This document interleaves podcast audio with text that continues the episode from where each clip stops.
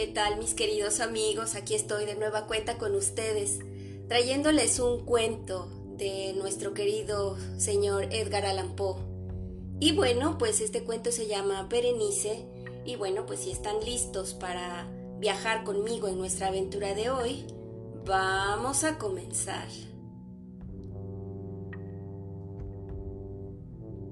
La desdicha es diversa. La desgracia cunde multiforme sobre la tierra desplegada sobre el ancho horizonte como el arco iris. Sus colores son tan variados como los de este, y también tan distintos y tan íntimamente unidos. Desplegada sobre el ancho horizonte como el arco iris. ¿Cómo es que de la belleza he derivado un tipo de fealdad? De la alianza y la paz un símil de dolor. Pero así, como en la ética, el mal es una consecuencia del bien. Así, en realidad, de la alegría nace la pena. O la memoria de la pasada beatitud es la angustia de hoy. O las agonías que son se originan en los éxtasis que pudieron haber sido. Mi nombre de pila es Egaus. No mencionaré mi apellido. Sin embargo, no hay en mi país torres más venerables que mi melancólico y gris castillo. Nuestro linaje ha sido llamado raza de visionarios, y en muchos detalles sorprendentes, en el carácter de la mansión familiar, en los frescos del salón principal, en las colgaduras de los dormitorios, en los relieves de algunos pilares de la sala de armas, pero especialmente en la galería de cuadros antiguos, en el estilo de la biblioteca y por último, en la muy peculiar naturaleza de sus libros. Hay elementos más que suficientes para justificar esta creencia. Los recuerdos de mis primeros años se relacionan con este aposento y con sus volúmenes, de los cuales no volveré a hablar. Allí murió mi madre. Allí nací yo. Pero es simplemente ocioso decir que no había vivido antes, que el alma no tiene una existencia previa. ¿Lo niegan? No discutiremos el punto. Yo estoy convencido, pero no trato de convencer. Hay, sin embargo, un recuerdo de formas aéreas de ojos espirituales y expresivos, de sonidos musicales, aunque tristes, un recuerdo que no será excluido, una memoria como una sombra vaga, variable, indefinida, insegura, y como una sombra que también, en la imposibilidad de librarme de ella mientras brilla el sol de mi razón. En ese aposento nací. Al despertar, de improviso, de la larga noche de eso que parecía sin serlo la no existencia, a regiones de hadas, a un palacio de imaginación, a los extraños dominios del pensamiento y la erudición del monasterio. No es raro que mirara a mi alrededor con ojos asombrados y ardientes, que malgastara mi infancia entre libros y disipara mi juventud en ensoñaciones. Pero sí es raro que transcurrieran los años y el cenit de la virilidad me encontrara aún en la mansión de mis padres. Sí, es asombrosa la paralización que subyugó las fuentes de mi vida. Asombrosa la inversión total que se produjo en el carácter de mis pensamientos más comunes.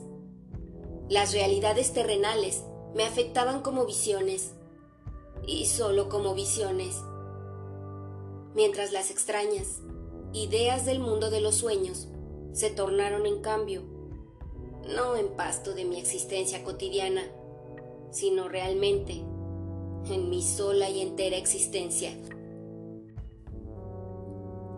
Berenice y yo éramos primos y crecimos juntos en el castillo paterno, pero crecimos de muy distinta manera. Yo, enfermizo, envuelto en melancolía. Ella, ágil, graciosa, desbordante de fuerzas, Suyos eran los paseos por la colina. Míos, los estudios del claustro. Yo, viviendo encerrado en mí mismo y entregado en cuerpo y alma a la intensa y penosa meditación.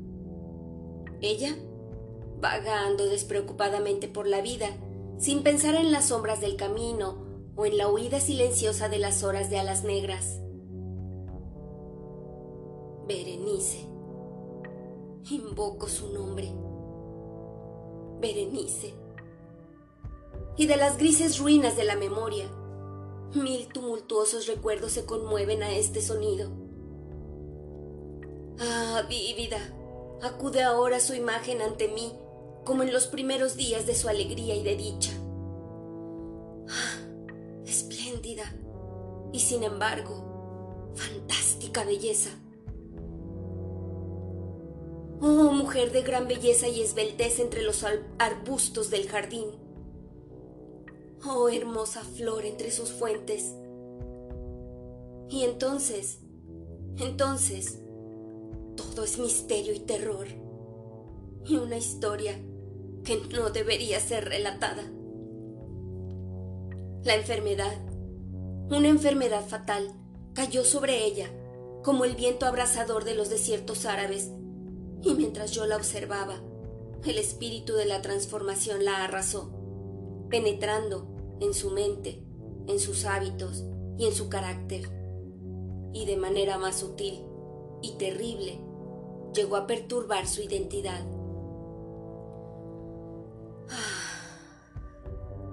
El destructor iba y venía, y la víctima, ¿dónde estaba? Yo no la conocía o por lo menos ya no la reconocía como Berenice. Entre la numerosa serie de enfermedades provocadas por la primera y fatal, que ocasionó una revolución tan horrible en el ser moral y físico de mi prima, debe mencionarse como la más afligente y obstinada, una especie de epilepsia que terminaba no rara vez en catalepsia. Estado muy semejante a cuando uno muere y no respira y todos los signos vitales disminuyen. Recobrarse era, en muchos casos, de una forma brusca y repentina.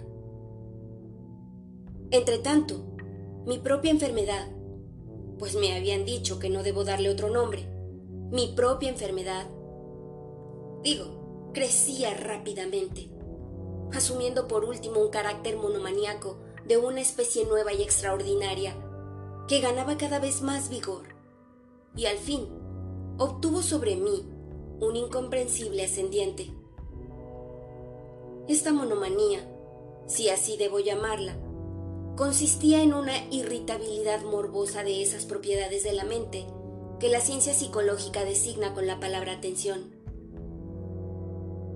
Es más que probable que no se me entienda. Pero temo, en verdad, que no haya manera posible de proporcionar a la inteligencia del lector corriente una idea adecuada de esa nerviosa intensidad, del interés con que en mi caso las facultades de meditación, por no emplear términos técnicos, actuaban y se sumían en la contemplación de los objetos del universo, aún de los más comunes. Reflexionar largas horas, infatigable, con la atención clavada en alguna nota trivial, al margen de un libro o en su tipografía. Pasar la mayor parte de un día de verano absorto en una sombra extraña que caía oblicuamente sobre el tapiz o sobre la puerta. Perderme durante toda una noche en la observación de la tranquila llama de una lámpara o los rescoldos del fuego soñar días enteros con el perfume de una flor, repetir monótonamente alguna palabra común hasta que el sonido por obra de la frecuente repetición dejaba de suscitar idea alguna en la mente, perder todo sentido de movimiento o de existencia física gracias a una absoluta y obstinada quietud. Largo tiempo prolongada.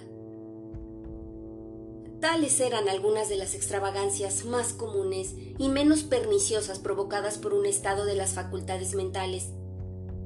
No único, por cierto, pero sí capaz de desafiar todo análisis o explicación. Mas, no se me entienda mal.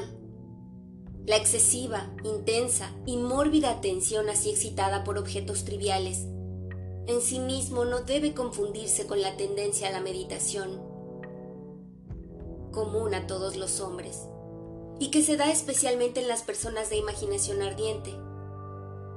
Tampoco era, como pudo suponerse al principio, un estado agudo o una exageración de esa tendencia, sino primaria y esencialmente distinta, diferente. En un caso, el soñador o el fanático, interesado en un objeto, habitualmente no trivial, lo pierde de vista poco a poco en una multitud de deducciones y sugerencias que de él proceden, hasta que, al final de un ensueño colmado a menudo de voluptuosidad, la primera causa de sus meditaciones desaparece en un completo olvido. En mi caso, el objeto primario era invariablemente trivial, aunque asumiera a través del intermedio de mi visión perturbada una importancia refleja, irreal. Pocas deducciones, si es que aparecía alguna, surgían, y esas pocas retornaban tercamente al objeto original como a su centro. Las meditaciones nunca eran placenteras y al cabo del ensueño, la primera causa, lejos de estar fuera de vista, había alcanzado ese interés sobrenaturalmente exagerado que constituía el rasgo dominante del mal. En una palabra, las facultades mentales más ejercidas en mi caso eran, como ya lo he dicho, las de la atención, mientras, en el soñador, son las de la especulación. Se verá pues que, arrancada de su equilibrio solo por cosas triviales, mi razón semejaba a ese risco marino del cual Ptolomeo, Hefestión, que resistía firme los ataques de la violencia humana y la feroz furia de las aguas y los vientos, pero temblaba al contacto de la hermosa flor de rosa. En los intervalos lúcidos de mi mal, su calamidad me daba pena, y muy conmovido por la ruina total de su hermosa y dulce vida, no dejaba de meditar con frecuencia, amargamente, en los prodigiosos medios por los cuales había llegado a producirse una revolución tan súbita y extraña. Pero estas reflexiones no participaban de la idiosincrasia de mi enfermedad y eran semejantes a las que, en similares circunstancias, podían presentarse en el común de los hombres. Fiel a su propio carácter, mi trastorno se gozaba en los cambios menos importantes pero más llamativos, operados en la constitución física de Berenice, en la singular y espantosa distorsión de su identidad personal. En los días más brillantes de su belleza incomparable, seguramente no la amé. En la extraña anomalía de mi existencia, los sentimientos en mí nunca venían del corazón, y las pasiones siempre venían de la inteligencia. A través del alba gris, en las sombras entrelazadas del bosque a mediodía y en el silencio de mi biblioteca por la noche, su imagen había flotado ante mis ojos y yo la había visto, no como una Berenice viva, palpitante, sino como la Berenice de un sueño, no como una moradora de la tierra, sino como su abstracción, no como una cosa para admirar, sino para analizar, no como un objeto de amor, sino como el tema de una especulación tan incomprensible y sin relación. Y ahora, ahora temblaba en su presencia y palidecía cuando se acercaba. Sin embargo, lamentando amargamente su decadencia y su ruina, recordé que me había amado largo tiempo. Y en un mal momento le hablé de matrimonio. Y al fin se acercaba la fecha de nuestras nupcias cuando, una tarde de invierno, en uno de esos días intempestivamente cálidos, serenos y brumosos. Me senté, creyéndome solo, en el gabinete interior de la biblioteca, pero alzando los ojos, vi ante mí a Berenice.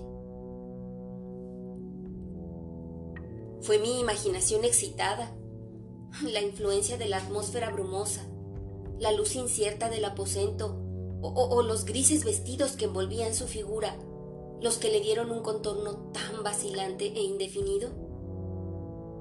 No sabría decirlo. No profirió una palabra y yo por nada del mundo hubiera sido capaz de pronunciar una sílaba. Un escalofrío helado recorrió mi cuerpo. Me oprimió una sensación de intolerable ansiedad.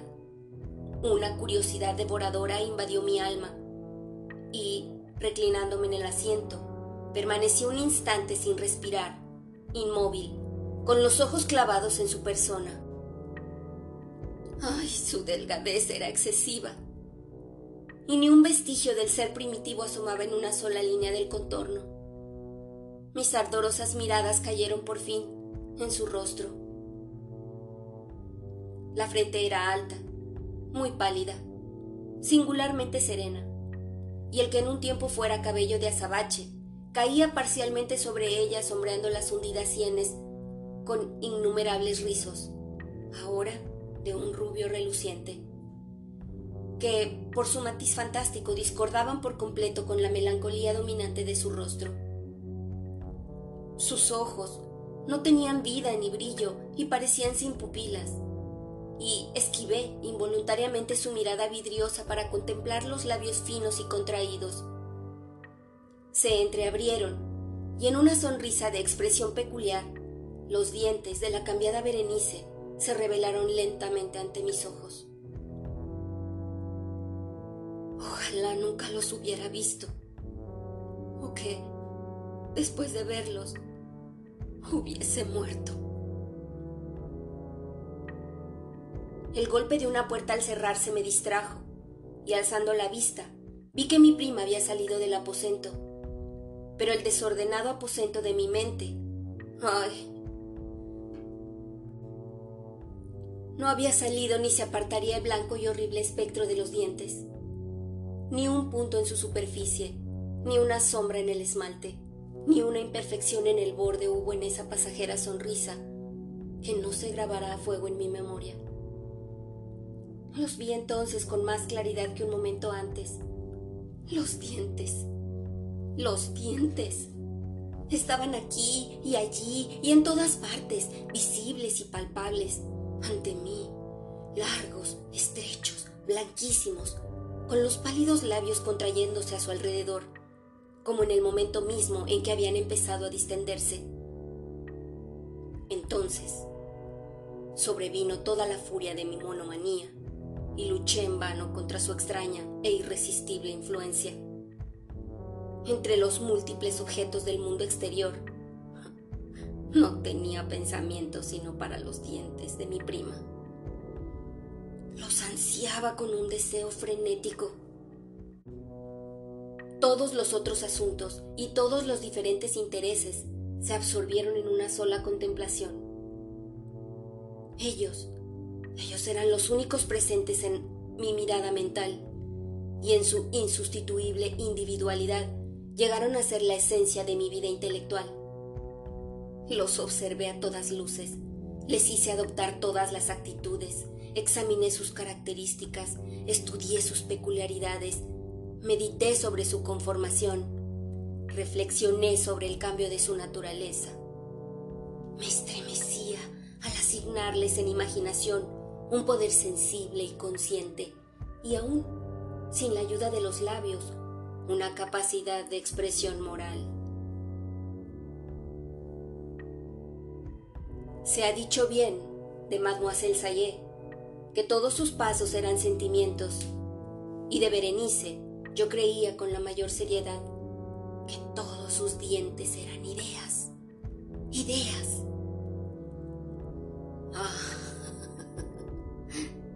Ese fue el insensato pensamiento que me destruyó.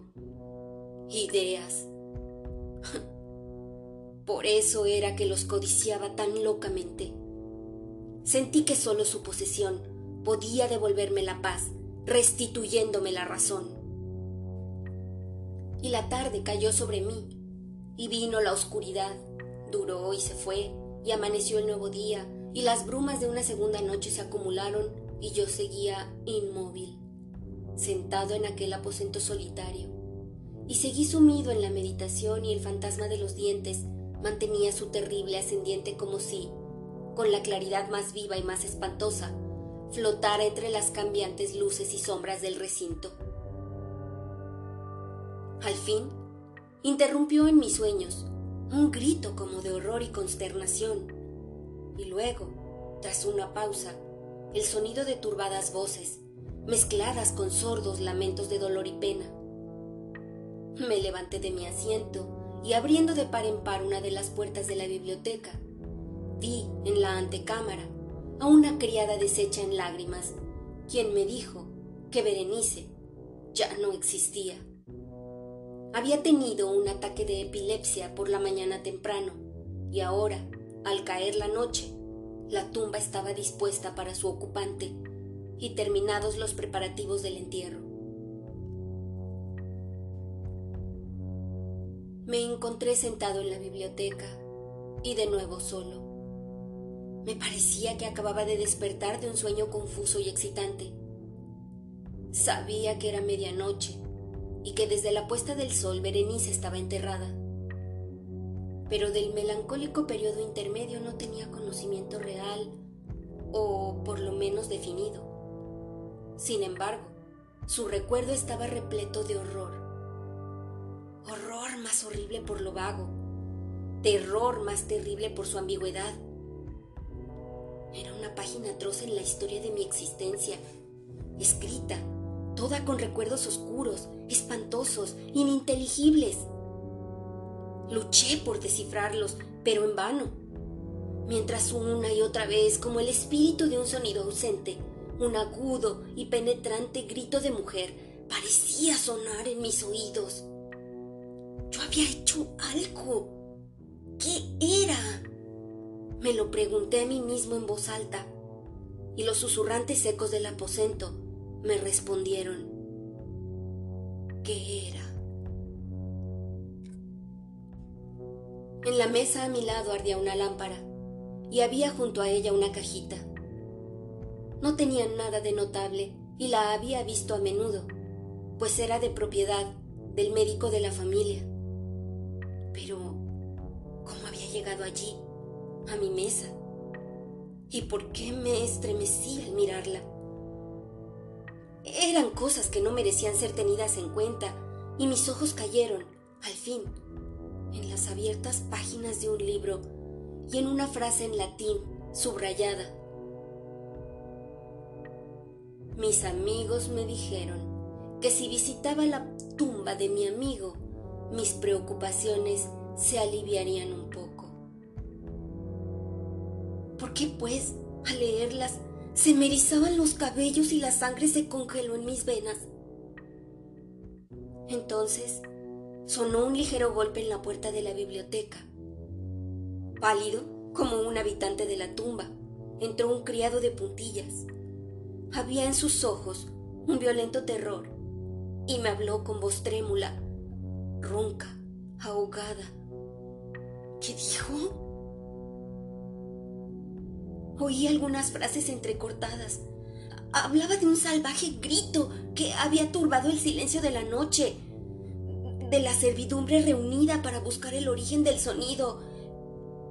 Y su voz cobró un tono espeluznante, nítido, cuando me habló, susurrando, de una tumba violada, de un cadáver desfigurado sin mortaja y que aún respiraba aún palpitaba, aún vivía. Señaló mis ropas.